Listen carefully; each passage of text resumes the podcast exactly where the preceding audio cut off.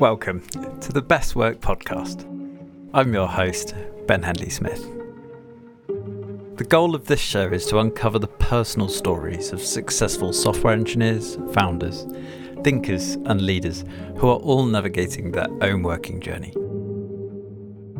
Finding our best work is often a hidden journey, uncovered through an ongoing conversation with ourselves and the world around us. Every one of these episodes is packed, full of timeless ideas you could apply to your own life. In this conversation, I speak to Christian Rebernik, CEO and co founder of the higher education platform Tomorrow's Education. Christian's career took him from software engineering into entrepreneurship, having previously been the CTO, CPO, and CIO for companies like Parship, N26, and the World Food Programme. Our conversation centres around the rituals Christian has developed that shape his approach to life, work, and self understanding. We discuss the concept of our circles of influence, as well as the key part that meditation has played in his approach to work and life. Christian articulates why feelings are an underappreciated part of our decision making toolkit, and how he has missed major career decisions in the past by not listening to his gut. We discuss other topics like the importance of a positive relationship when choosing a co founder, as well as the profound impact becoming a parent has had on his own approach to work. Christian's cheerful, calm, and thoughtful way of thinking through a problem is only the outer coating of a mind that has developed both deep self awareness and a highly successful career. If the gift of our modern time is that we we have the freedom and choice to be able to allocate our own time uh, according to our own unique being, um, when did you first reflect on who you wanted to become? It's like with every, I think, um, I think it's, it's maybe it's a more complicated answer, but in a, in a nutshell I'm very late. I think most of the life just happened to me. Uh, it was like literally, like like like I think for many of us, it's just happening, and um, you don't know why even um, things are happening and coming to you, and um, it's only I think I for me I think it's very. I wasn't nobody in school or at university told me asked me ever what I want it was not a question. Yeah, nobody asked me what are my values. Yeah, um, I mean, yes, there was this eventually.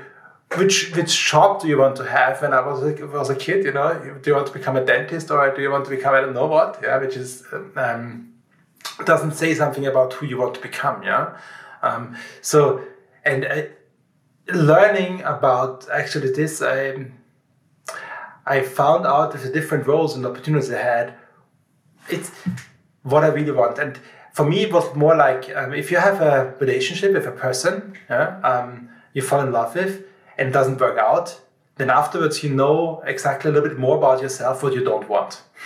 yeah. So the barrier for the next relationship is getting higher.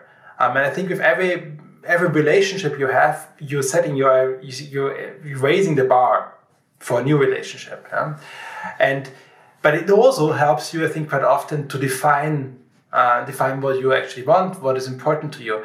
But I think uh, this can be done way earlier uh, and with way less pain as well, to be honest. Yeah, by just starting actually off. Um, and it could be as early as in, in your school, um, talking about it, thinking about it. And again, I mean, this is all temporary. Yeah, you, who you want and who you want to become this is shaped by your experiences yeah? So this changes i think also over here it's nothing ultimate but i think it's at any moment of time it's really good to know consciously uh, what that is yeah? And uh, once you define this again thinking about yeah how to get how to build that uh, for you um, how can this become a reality? So i think i really just did this conscious so the question was when did i actually find this out for myself? And i think it was just when I moved to Berlin here and started, um, I lost what was this? Yeah, I think literally when I became an more and when I started one of my jobs, um, I had a couple of not so good experiences. I think when it came to uh, it was successful from a job perspective, but it was less meaningful. Yeah, um, and um, when I realized this, when I was in Berlin here, starting uh, one of my challenges, I realized how important it is to do something really meaningful, um, and that's when I realized that I need to think about this. And this was more or less, I don't know, now um, ten years ago. Yeah. Um, and also since this in the last 10 years, it was transition to continuously evolve. Who do, what do I really want to, um, who do I want to be? What, what is important and really close to my heart? But before it was, I think, more plain. By all intents and purposes, at the point at which you moved to Berlin, you're the success that we all put on a pedestal. You've you've uh, made it to the outside world. You've achieved the thing that that we all uh, we want to we the place that we want to get to. But yet, you hadn't thought about it until that point. Yeah, so so I mean, thank you very much. Uh, I think that the question is always what what you want to achieve and what is this kind of thing you really want. But um, no, I think these things happen to me, literally. Um, yeah, it's something which just and the interesting fact why it happens actually is because you have certain, for example, habits. Um, which then I think incentivize certain serendipity, certain things to happen to you. Uh, I think, uh, yeah, uh, from that perspective, yeah. Um, but it was not. It was less less um, shaped in that regard. Yeah. Um, so to give an example, yeah, I, I, after school I started to study economics, um, but I was studying it because I didn't know what to do. yeah, I said, okay, you need to do something, yeah, but it could be I could have studied also could pick any studies in in, in truth, yeah, and when I was starting to study, I was really not successful because I didn't understand why I was learning. It wasn't motivating me to learn, I don't know, about HR back then. I didn't understand it. It was totally irrelevant to me. So, yes, let's learn for the next exam. Um, but it, yeah, um, but then uh, I also figured out that, that eventually it's just the wrong thing for me, but I didn't know what to do next. So that's when I started uh, to actually uh, set up my own company and say, hey, I, I, like I like somehow doing something with technology, and then it was like the internet time, uh, boom time. So let's do something and create a website for somebody. And yeah, wow, that was sounds like he, he he's happy. I like actually something which works. Yeah, so it was more or less stumbling into those things. It was not like okay, I know. Um, I don't know. I want to become that. Uh, this is so important to me. I didn't know it back then, literally. What changed for you in your life when you verbalized who you wanted to become and you thought about it more deeply? Um, what changed? That's very, very interesting questions. I think what changed is um, on.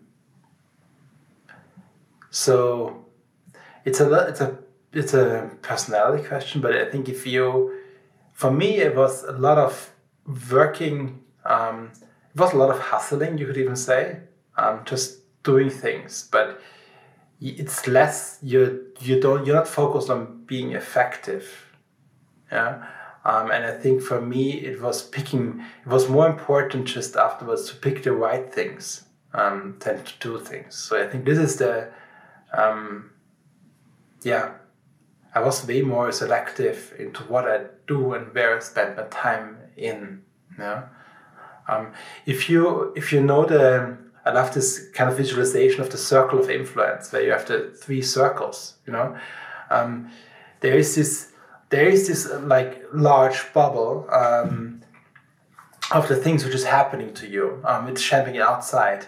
Then there's a smaller bubble, uh, which is um, the things I can indirectly influence. Yeah, for example, um, I don't know. I can ask you uh, to stand up yeah? But i cannot control you. I can ask you to do it yeah? So i have a certain influence for example. And then there are the things i don't know um, i can uh, influence directly like taking off my glasses yeah? Um, could be something which i can influence directly. And the thing is um, the, it, if you're not talking about it yeah if you're spending a lot of time um, eh, with the pandemic and wonder, wondering and complaining about the pandemic, your influence is just decreasing constantly because you're not spending your time um, and your mind um, on things which you actually have an influence on. Yeah, which decreases your influence because the time you spend on things you can influence is just reduced. Yeah. Um, and it's the other way around. The more time you spend on things you actually have an impact on, um, the bigger grows your influence because you see that you have more impact on those things. Yeah, you actually want to change. So, and um, the, this I think this is one of the really crucial things. And the important part is now talking about, for example, also bigger things. You can also pick to move something into your influence. But it's a very different thing if you complain about the pandemic or if you say, hey, the pandemic is something I want to change something about and I really want to do something impending happening. Yeah, it doesn't matter if it's uh, on politics, I maybe just choose a different place where, place where I want to live for a certain period of time or whatever. But there are certain things you can do, and this is something. And the more you can do, and the more you see that actually it has an impact, the, the bigger again grows your influence. So I think this is something which, for me, um, uh, is is what I'm trying to do. Is yeah, um, picking just the things which I just pull into my uh, into the things I want to change, and therefore you have a positive impact. And this is very, I think, very satisfying um, from that perspective. And this is also then relates to the initial question: is where do you spend your time? Um, I think you need to, in in a key thing, is to know what you want to influence first uh, before you can choose that or that. Yeah?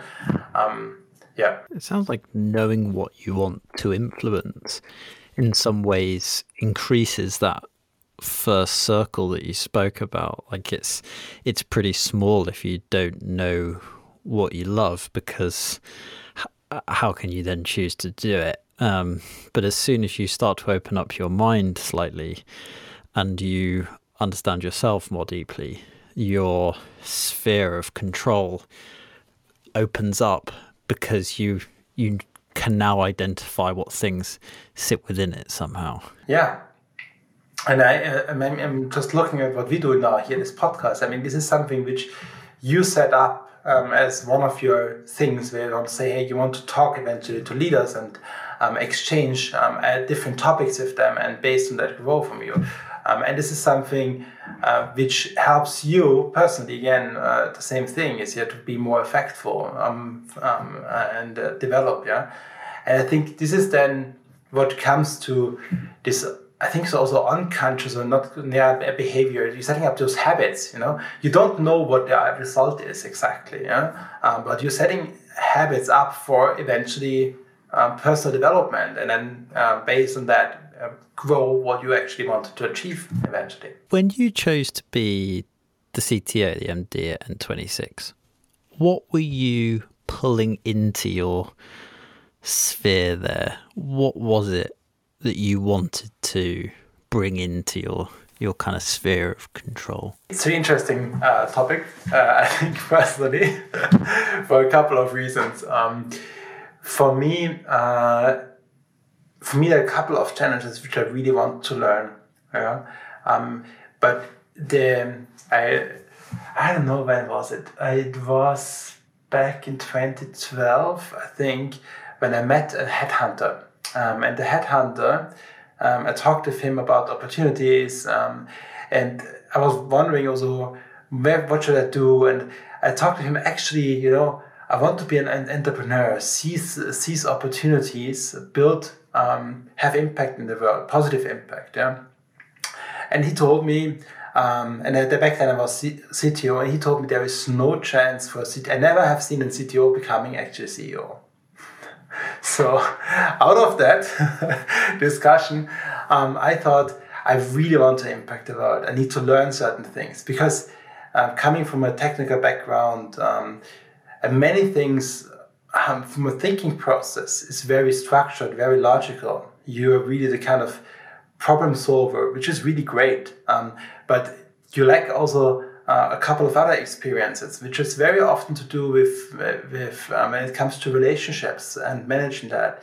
When it comes to actually business development, to sales, being open for um, great discussions, random great discussions, being maybe um, just taking action rather than thinking too much, or overthinking it. There are a couple of things which I think is a typical very um, techie traits. Yeah, um, how is how I would say that. And um, for me, the, the challenge um, I was facing, I want to become an entrepreneur. Um, I want to be able to set up my own uh, company, and I for that I want to learn actually uh, um, uh, many of those yeah uh, of those perspectives and but with N26, um, with the possibility to join N26, I had the feeling I can um, I can step up in that way and learn a lot uh, there. And at N26, I was uh, on one hand side uh, joining as managing director, um, giving me a lot of opportunity um, to learn and grow.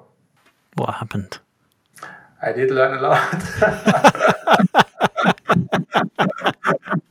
it was an amazing time. It was an amazing time, and and I think one of the the great things about N26 is I met a lot of great people there. Um, meeting great people, being able to exchange, to learn, to gain perspectives. There are many people I know still today. We're very very well connected with them, um, who inspire me today.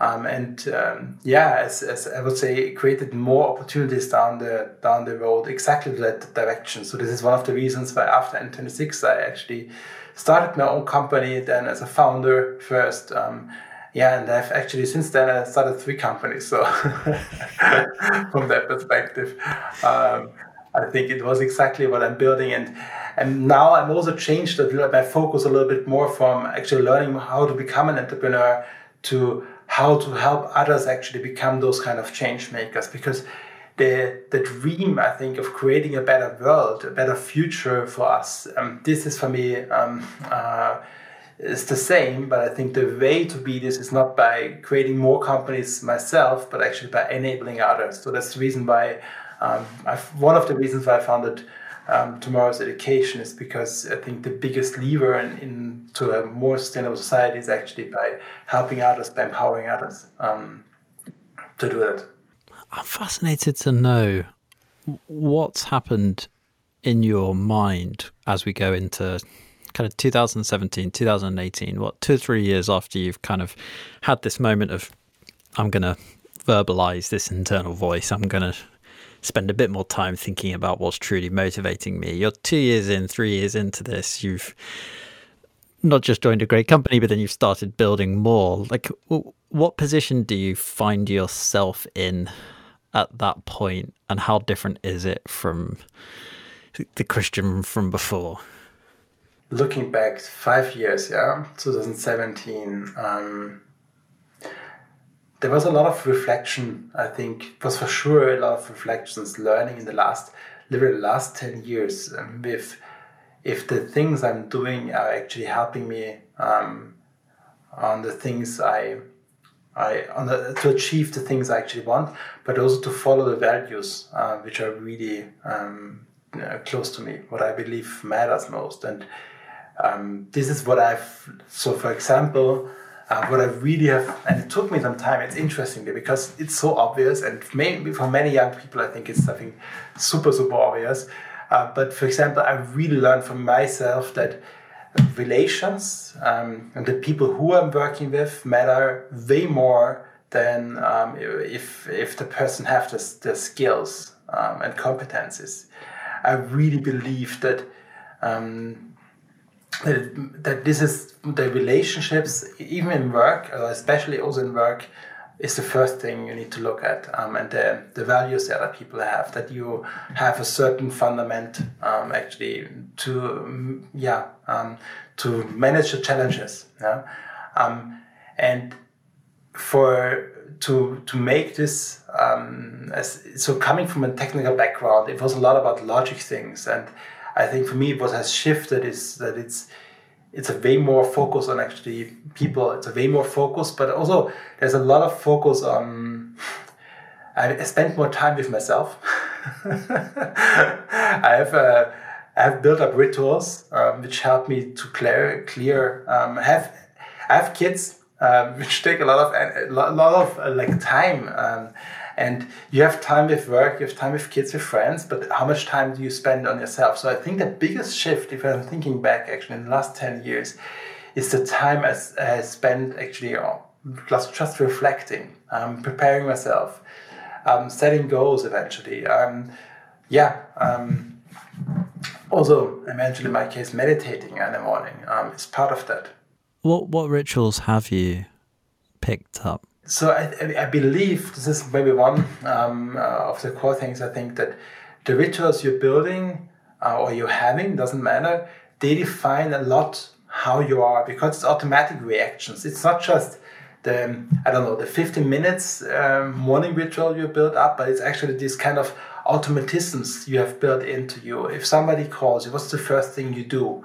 Um, if, if you close a day, what are you doing? If you if something bad happened what is your first reaction? I think this kind of the question is how you what what is your automatism there? And I think this is something which is unfortunate because you often it happens very unconscious, which is a good thing because then it's you don't think about it. But then um, how you build those things up um, has such a big impact. Um, and so I think that that's the reason why I think it's rituals really matter a lot um, because they're so hard to set up, to graft, and eventually to change. Because you need to first identify them eventually, and then um, changing something which is automatic. It's really, I think, one of the um, tougher tougher challenges for everybody and it gets just it gets just harder the older you are so this won't be uh, easier and the younger you are and you have set up successful habits it's so great it makes your life so easier comes to I don't know talk comes to a talk uh, comes to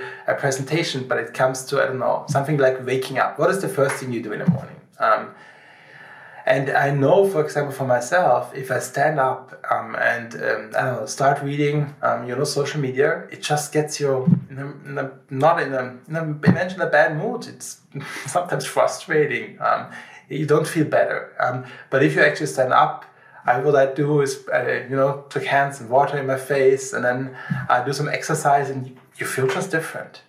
You feel your muscles are have moved. It's something different. Yeah? Um, it helps me to meditate in the morning. Um, think about what I want to do is what is the one thing I really wanted to achieve in that on that day? What is important to me, uh, for example? So I have a morning ritual. I'm a morning person now. Uh, I have a morning ritual which defines really what I want. And the great thing about mornings, what I love about it, it's something where you have no interruptions. Um, so in opposite to the evening, where sometimes you may you go out, you know, there's a I don't know what, um, but it's less plannable. Uh, there's something is happening in the morning. It's really something which is really easy um, to set up, easy to maintain uh, from that perspective. Um, so that that would be one thing, but it's also something like looking at companies. It's about gratitude. Yeah. Um, uh, as a as a founder, um, you often you know there is this perspective, you're always, I think, very promising in the long term. You think, hey, the vision is great, the future is bright, but the short term, shit. it's always problematic. It's never good enough. Never, yeah? So, um, and this, I think this is a, for many founders at least, I know, yeah? It's always a challenge, yeah? Um, because it's not going fast enough, it's not good enough, whatever, you know? Um, so, but when do you actually say that, when are you thankful? For the team who's actually doing an amazing, outstanding job that you actually are where you are, you know. So when is the time you do that? Yeah? Um, and building up a gratitude, it could be there are different ways to do this. You know, after a meeting, uh, before you close the session, think about it. Yeah, or you have a, a 50 minutes a day uh, where you just say thank you. Um, you could also integrate into every talk. Um, think about the talk and say, say in every talk, I want to be thankful uh, for the for the opportunity actually working with this person and, just expressing that. Um, and these little things uh, are potential game changers, even if they have no immediate impact in the first time you're doing them. But if you have built them up, they will make you a different person. And that's what uh, what I mean with if you know who you are, because you want to be a grateful person, for example, for the things you experience. If you know that, then you can think about setting that up. Um, and that, not that single measure has a big impact, but if you have changed your habit to build it up, that's a huge, massive impact. And it's not about the time, it's really about the time. Actually, you got you have a lot. We have a lot of time. Um, we just have, we just don't use it. Uh, what you mentioned at the beginning, I think, using it um, for our purpose Um, that's the challenge. Sounds like there are two types of rituals. Rituals that you stitch together proactively in your life, like meditation, for example, where you carve out the time to do it, and rituals where you're unstitching behaviors that you've already got or kind of instinctual reactions to to things. Which one which one's harder? Everything which you don't know is the harder part and often things like meditating 15 minutes every day is something very easy to set up because it's easy to measure easier to um, observe yeah so that's the reason i think all those things are from that perspective generally easier um, but it also give you an example, I think uh, it's a great boom in US about journaling. Yeah, everybody who's journaling, that's already a big thing um, which helps you to reflect um, every day. And I think journaling is one of the great habits, which then could, as a, if you start doing that, could have a lot of triple effects afterwards um, from that perspective. Yeah, and then you think about, oh, I was again, uh, I don't know, it could be a bad mood, could be um, I don't know, uh, whatever. Uh, and just noticing that can help you eventually, for example, to detect patterns. And once you have a pattern, I think there, I love the book from James Clear about Atomic Habits because he explains very wisely this kind of what is the steps, how do you make these changes actually happening. It's not tough, but it's again, it's like many things. Once you know how to make it, um, then uh, it's easier to replace, for example, a habit. You need to know what is the reward you receive. Once you know the reward, then it's easier to replace it with another thing. Um, it's sometimes very much harder to stop something. Yeah? Give you an example. Um, if you come home from work, and, and uh, maybe not now, but if you come home from work and the first thing is you do want to have something to drink, because it relaxes you. So what you want is the relaxation. Yeah, and currently the only thing which gives you relaxation is is something to drink. Uh, but then if something with I don't know with alcohol, it could be maybe too much. Yeah, so you want to replace that habit, for example. But you need then you need to think about what is what is the same thing which helps you eventually to relax. What could be that? Yeah? And um, and then if I replace it, for example, um, then set this up. Yeah, but this could be I don't know, it could be something. How have these rituals enabled you to pursue your best work? I think it's all about the rituals you have, um, because once you have established certain rituals, um, you can build on top new rituals. I think that bottom end, you're a consequence of those things. It's just you have start with there. You don't get like to the super sophisticated. I don't know. Um, you're really build, building those layers of layers up um, on your rituals um, that you actually um, can, because at the beginning it costs a lot. If you do something consciously, setting something up consciously, it's just tough. Yeah. So I think it's you first need to integrate a cup form because you, before you can concentrate on next um, rituals.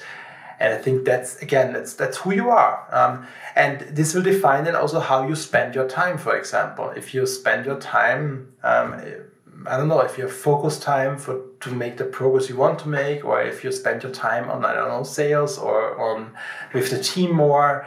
Um, uh, yeah, and how you will even not just not what you do, but also how you make those meetings. Yeah, what why are for example those those important? What do you want to get out of that? Yeah, um, so this is the, typically for for 99% of our life we don't think we just do those things. So that's that's what i mean. They're they're just automatisms. And then eventually we have those other things which are very exceptional. But that that's the exception. The big part is just what happens and we are not we are not doing it um, consciously. So it just happens.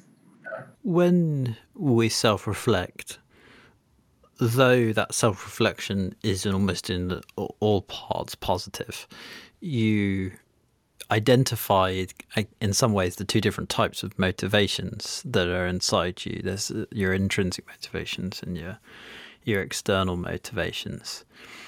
When you're going through that period of self reflection yourself and deciding what to work on next, where to allocate your time, how do you make sure that you're being motivated by the right things? I think it's always about first knowing what you why do you want the things you want yeah and mm. and don't get me wrong i'm not saying that everything is possible from today to tomorrow um, you, i think that there's always some certain barriers but the likelihood um, is just way more increased if you have the um, the right sets set up I think for the um, for the reflection part, um, the, the, for me, reflection is something which I can do with myself eventually. But I think the, for the reflection part, it's not something which is a I'm doing and then I'm done and it's a check mark. It's something which for me is more a continuous process.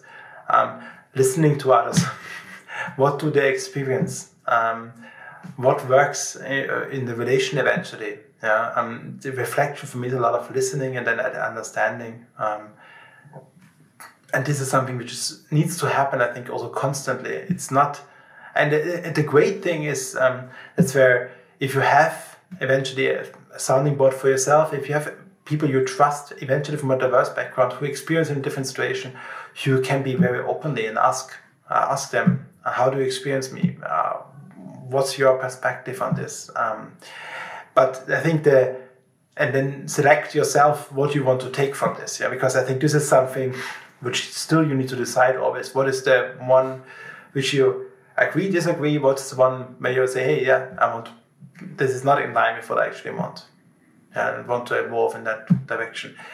I think also, um, so I had phases in my life there where there was eventually too much, uh, a too big step, and therefore eventually also too big, too many critics or too many, too much self doubt.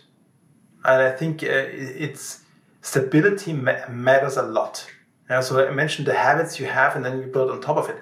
But you can just change yourself, I think, um, so much. Yeah, otherwise you become defensive um, eventually, or whatever your your um, reaction is. But it, I think it's it's very important to have the opportunity to um, think, and that's where I meant it's also important to have time for yourself because if you don't have the time actually to digest those things, then they are worthless. Which is quite often happening. Um, I know I should do that. I know I should. I don't know. I should. I would like to do this, but I, you know. Um, and you're not spending the time actually on doing that. So the problem we see, or I see, or I experience also myself is knowing is rarely the issue. The the issue is actually saying, hey, that's now in my influence and I influence it and making this move, moving something into the circle of influence and deciding that's what I will now change. Yeah. And this cannot be 20 things. It's better best is one, maybe it's two, maybe it's it depends on how big the topics are, but the less the better. And once the first thing is changed, then you can put the next uh, next thing into your influence, and that's that's what I meant. That's how it how the circle of influence just gets larger because all things you do all of a sudden work out, and that's that's for me what is uh, really essential when it comes to reflection. Um, constantly listening, but also having the time to reflect and then take action. How do you know when you've bitten off more than you can chew for that self growth because burnout can creep up on us. It's not something that necessarily is is an instant feeling. It, it, you can reflect back and think, ah, actually, this happened three months ago. I would even say it's not my strength per se because um, from my um, personality type, I'm I have a high stress tolerance and resilience, but the difference, also the problem with it is often that you don't feel yourself as strong eventually. So I think what helps, for example, is your meditation that you actually listen to your body and to your inner uh, inner self, um, because in, in reality you, you know it you feel it anyway yeah? And you feel it most of the time really early on if something doesn't work out already. Um, but listening to yourself um, and experiencing that and again uh, taking action saying no okay accepting eventually reality how it is now now this is not in my influence i don't want to touch this now that's the first step. I think this kind of uh, process is very important yeah uh, this kind of reflection again to pick pick what you choose your battles literally yeah that's what i want that's what i not want and accept this is what i meant with accepting reality um, I don't know. There are many things which, where I'm not perfect, and I don't need to be perfect or non, uh, outstanding in certain areas. I mean, we're all not. Yeah? We're nobody of us is perfect. So I think it's all about, hey, that it's okay um, that this is this is outside of my circle of influence currently. I'm not the politician. I will not change this. I I, I don't know. It could be, it could be very more uh, tangible topics, but this is what I'm. I don't want to be the public speaker right now. I, I think at one point of time, eventually, it's time to do that. As, as one of the examples. But now, um, for me, I don't know, my relationship matters a lot. So I want to focus really on making my relationship work. And for that, uh, what I have an influence is that could be whatever, yeah. But this is, I think, the, the important part accepting that certain things are outside of your influence now and certain things are inside your influence and making those choices. Um, and then say, now because I've made the choice that it's okay that I'm, I don't know, could be also, uh, what else is good as an example. I'm okay that I'm not eventually good at running meetings, but it's that's okay. I accept this for now. I think this acceptance of the reality is really crucial to all of us. Um, we, who we are all um, not perfect. When you make a big career decision, what part of your body do you listen to most? I think this has changed. I asked my wife, so it's not my body.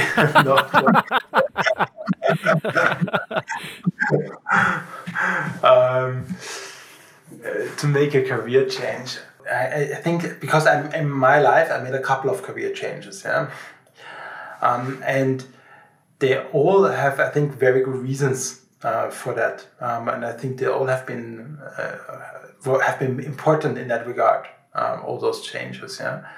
Um, yeah, and I think that's what I meant with the people first. I think it's it's what you know already. Hey, this is not the right. Um, um, eventually, you feel that it doesn't work out um, at this stage. Yeah, and the the other feeling I think you have is, uh, if anything, you're choosing. So I think the one thing is when you want to leave someplace, whatever, for whatever reason, I think this is something where I would listen very much um, to my gut. And sometimes the problem more with my gut is this, that I don't react to it. Yeah, that's what I mentioned before. Yeah, so my typical my typical resilience would say, let's keep it down, let's ignore it, let's ignore it, let's ignore it, and that's I think really false, and you should listen to that and talk about it and really address the issue um, you feel um, as early as possible.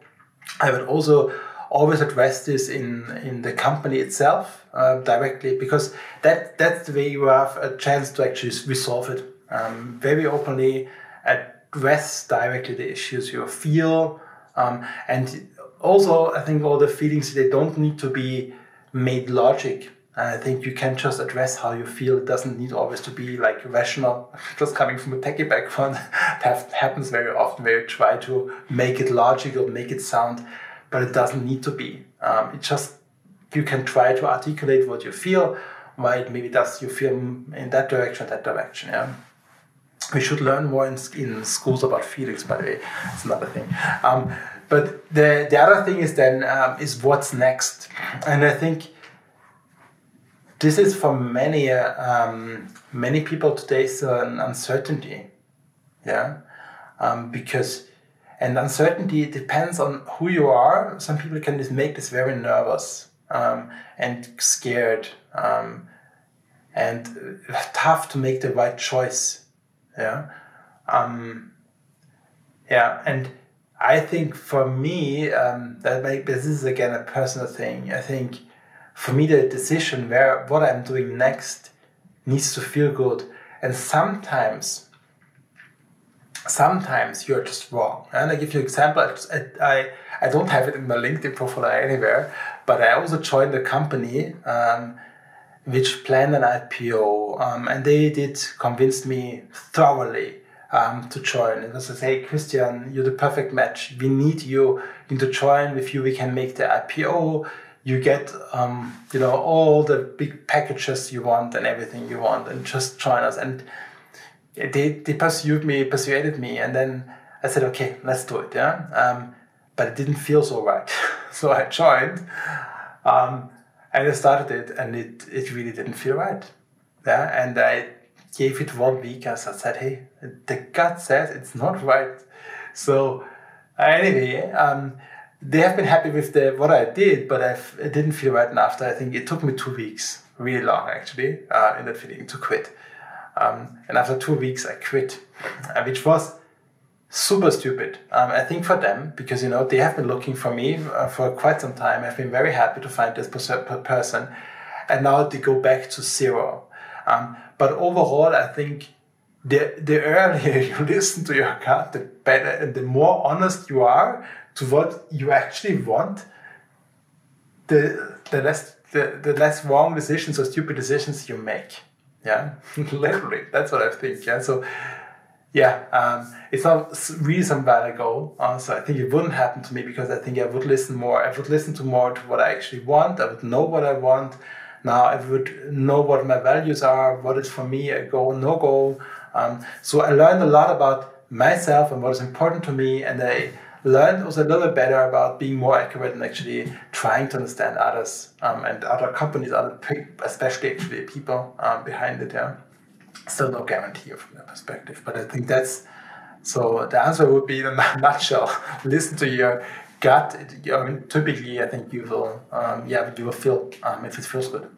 How do you go about gathering the information you need for your gut to make that decision. So the, the obvious answer to that is conversations with people you had the pleasure of two weeks of working with that company. What, what, what information do you try and draw into your gut in order to make that call, and how do you go about it? I have a friend of mine uh, who's really great, he's a he's actually I think also a very people-oriented person, but his decisions when it comes to job is an Excel sheet. And it's like literally a matrix, you know, all attributes exactly measured and then lists up the opportunities and compares salaries and people, learning opportunity and all this. And it's really large. And I think he has done no decision correctly. so, uh, which I think is really funny. Yeah. So, uh, from that perspective, and that's what I think is his, his own view, yeah. From that perspective, yeah. I think we we try, and this is maybe not true for everybody, but I've seen many people, including myself, to over rationalize decisions, yeah. Um, and over rationalizing it you, means you're often arguments against your gut because typically um, you you will feel very instantly based on the interactions you have. And you typically for a job you have a couple of interactions which give you a sensation about does this feel right? Do you do you feel these people will help you to advance? Do you like to work with those people? Is this something where you can think you do you can thrive actually? It's still and, there, there is no guarantee. It's like in a relationship. You feel it's a great match for you but then i don't know after such a long time you can still figure out uh, uh, it doesn't work out. But the more um, the more talks, the more impressions you have, the better you feel if this is right and not or not right. And you can be wrong. It's also okay. I think this is there's no guarantee. Uh, otherwise, but give it another example. Talking about founding, um, how do you find a co-founder? Which I think is also very similar um, relative problem. That's the reason why if you say if I, if somebody asks me, hey, how do I find my co-founder? I would first go to your network and to the people you have worked with together already for a long period of time or to your friends because there you know if it works because you have so many more um, information right touch points uh, on, on the gut feeling with them that you can better judge most likely if it will work out um, and that's why I mentioned before it's more about actually the personality and who you're working together with than what is the actual problem yeah? Interesting that your your advice there is go to your network, not necessarily because the best people are in your network, but because you can understand the people in your network better than you can understand other people. Yeah. It's the likelihood that you fail and your work relation fails is very high because of the um, of just working with the wrong people together. Um, no company has ever successful. No, no startup I know. No, it's not too broad, but no startup I know is if the, the founder team has not worked closer together. And it's the same true in the workplace at the end. Yeah. Um, that's also why sometimes it's very much harder to work for the government because people are just put randomly together eventually. Yeah. Um, and many startups are also successful because they're actually friends working together um, at their best. Yeah. Um, it's just a different experience often for that reason. Now, it doesn't mean it cannot work the other way around. Um, and I'm just saying that's a good way to look first because the likelihood is just bigger. Yeah. What have you learned about work through your children? so much. um, yes. Okay. So I have three children. Yeah, currently at the age of six, nine, and ten. Um, so all still pretty young. Um, but then again, I think uh, uh, there every time um, so I think with your first child, you realize way more than before. I think that, not, that it's not about you. so I think the the, the most important learning um, for people which get children is it's not about you and everything which beforehand eventually centered around you um, changes um, from that perspective um, and you think i think the what you start to way way more um, think what can you do for others i think this this a change a general mindset thing is stronger um, uh, and yeah um, there are so many things I learned. Um, yeah, so but I think that's on a, on a high level thing. Uh, maybe maybe something more tangible. Uh, so I did a I did a, a class on, on negotiation, and it was an amazing class. With one of the with he was a, a, policeman he was negotiating doing labor negotiation on the national level.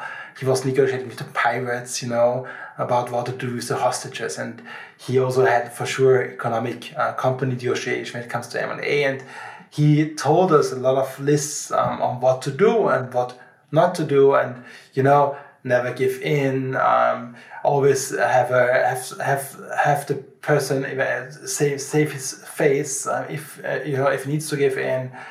Many things yeah? Um, but also this topic um, ask high and then uh, yeah um, and my kids are just a born negotiator yeah and always if uh, if they want something and as, as they know then they increase their demand you know where, where parents typically they lower it okay okay i give you a little bit you know so um, kids are great to learn about negotiation. They have they have in, in, in a natural habit of divide and conquer with their parents. That's not what you need to tell. That's not what you need to tell them. But then, yeah, there's a lot about leadership in general. I think uh, when it comes to to what you can learn from your kids, you know.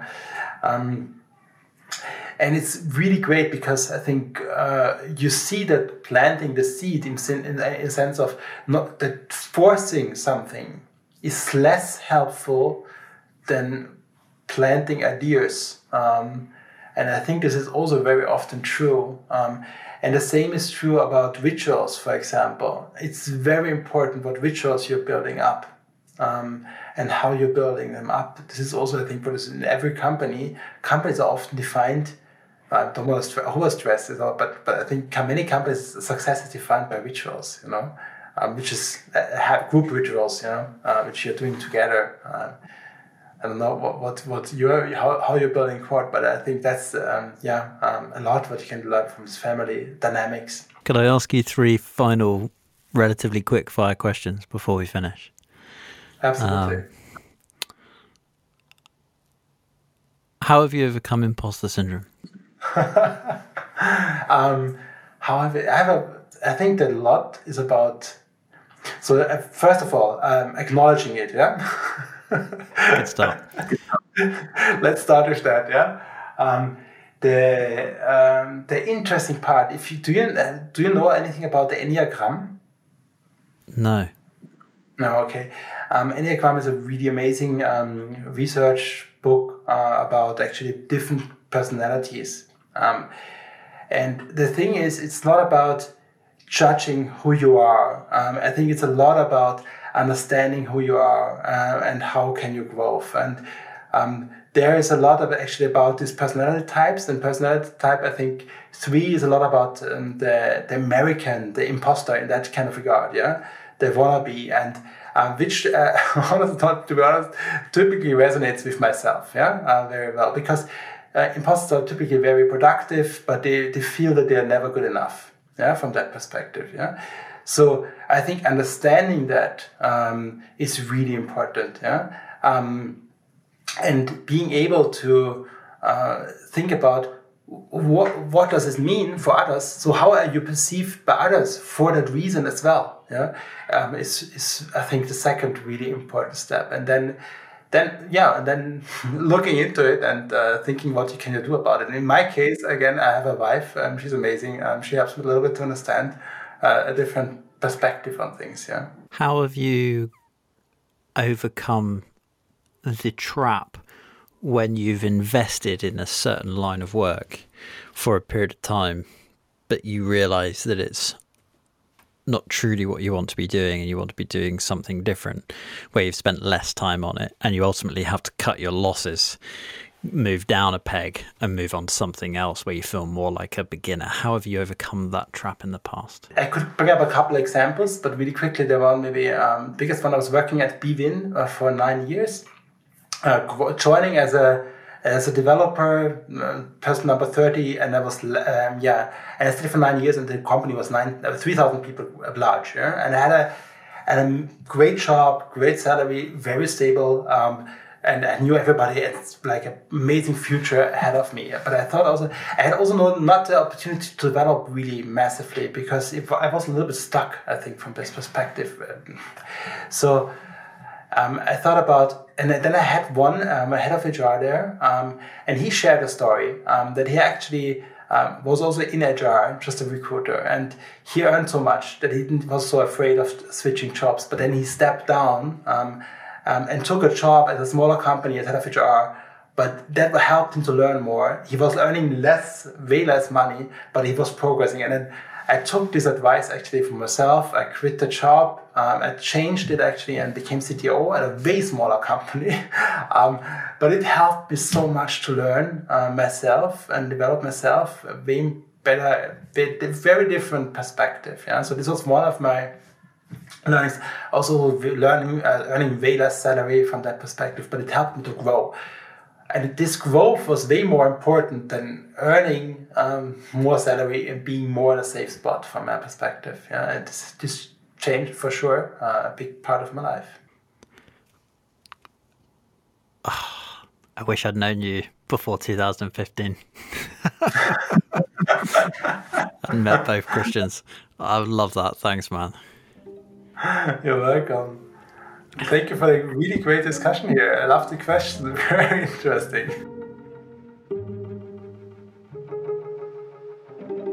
The Best Work podcast is produced by the team at Cord. I'd love your advice on how we can make sure the Best Work podcast is having a profound impact on the way we all pursue our best work. Email me at ben@cord.co. You can also find a transcript of this conversation insightful video content, and more at cord.co/insights. Thanks for listening.